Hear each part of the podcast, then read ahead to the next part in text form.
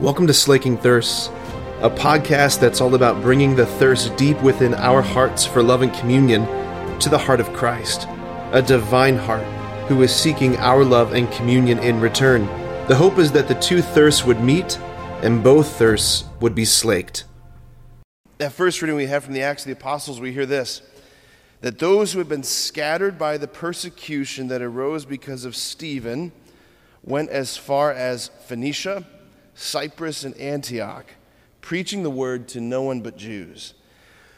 Okay, so again, just to jog our memories again, Stephen was one of the early church deacons who was uh, put to death. Saul was the one who becomes St. Paul, right? Saul was presiding over his death.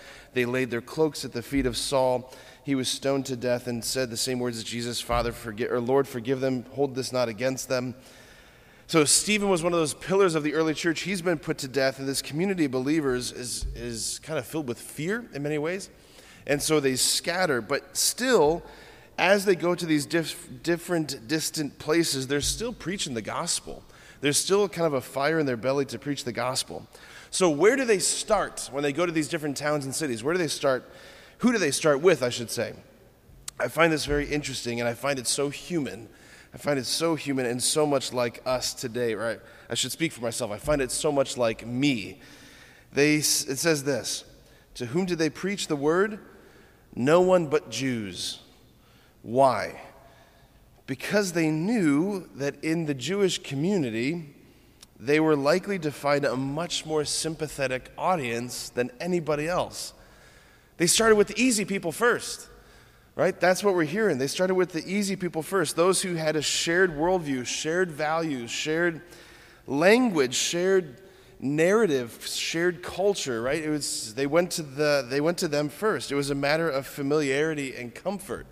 You go to the people that you have kind of shared background with.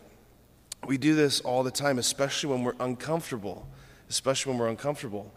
I was brought back to my freshman year of college. So I went to the, the University of Dayton before I went to the seminary for one year. Go Flyers. Okay, so I was at UD for one year, and uh, there was four of us from my high school graduating class who went to Dayton. And throughout high school, grade school, we, we weren't friends with each other, right? But we get off, to, we go to college where, you know, those first few days, first few weeks where nobody knows anybody, everybody's so uncomfortable, no one knows what's going on. The four of us became best friends, right? We had lunch together and dinner together and breakfast together. And uh, why? Because we had this sort of shared background, this shared story, right? This shared familiarity. And that's what the, those, these early Christians are doing, the first disciples of Jesus, as they go off, they're like, who do we know here in Cyprus, right? Like, oh, we know the Jews. Okay, we'll talk to them, right? Did the Jews need to be evangelized? Absolutely, they did. They, did. they needed to hear the incredible good news that God had fulfilled every one of his promises in the person of Jesus Christ. Yes, they needed to be evangelized, absolutely.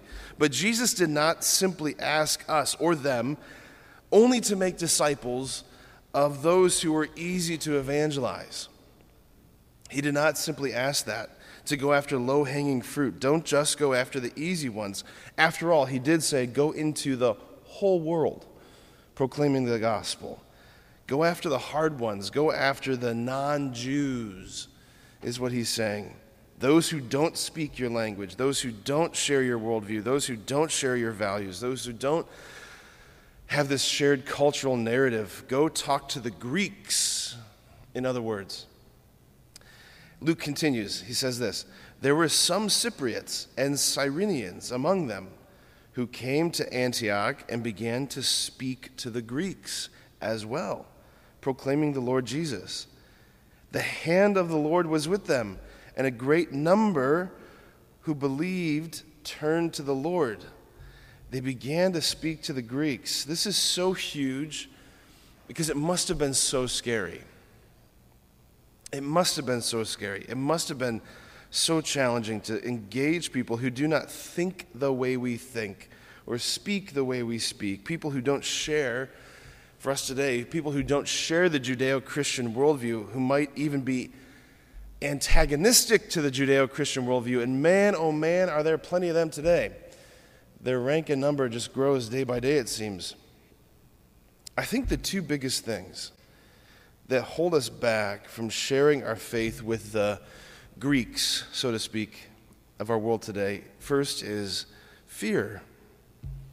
Fear in all of its multiple forms fear of rejection, fear of looking weird, sounding weird, sounding stupid, fear of persecution, fear of retribution, fear of social martyrdom, fear of losing friends, fear of losing family, fear of losing a job.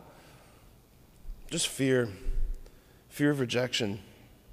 And secondly, this thought that says something like this I don't know enough to talk to the Greeks, the Greeks of our world today. I don't know enough. I'm not an expert in theology. I don't know. Like, what will happen if someone says something I don't know the answer to, or they ask me a question, they challenge me in a way that I'm not expecting? What's going to happen? I better just, like, I'll just keep it quiet. Like, these Cypriots, these Cyrenians, they were made of the same stuff that you and I are. They weren't like these like extra moral heroes. You know, they, they didn't have all of this extra heroic virtue in them. They didn't, like, their brains were our brains, their fears were our fears. They were, it's the same humanity. The same desires, the same fears, it was all operative in them, like all of it. And they were not theologians. None of them had ever listened to a Scott Hahn talk, right? They never listened to Catholic answers. They didn't know apologetics. They didn't know any of these things. They didn't know anything about theology or saints.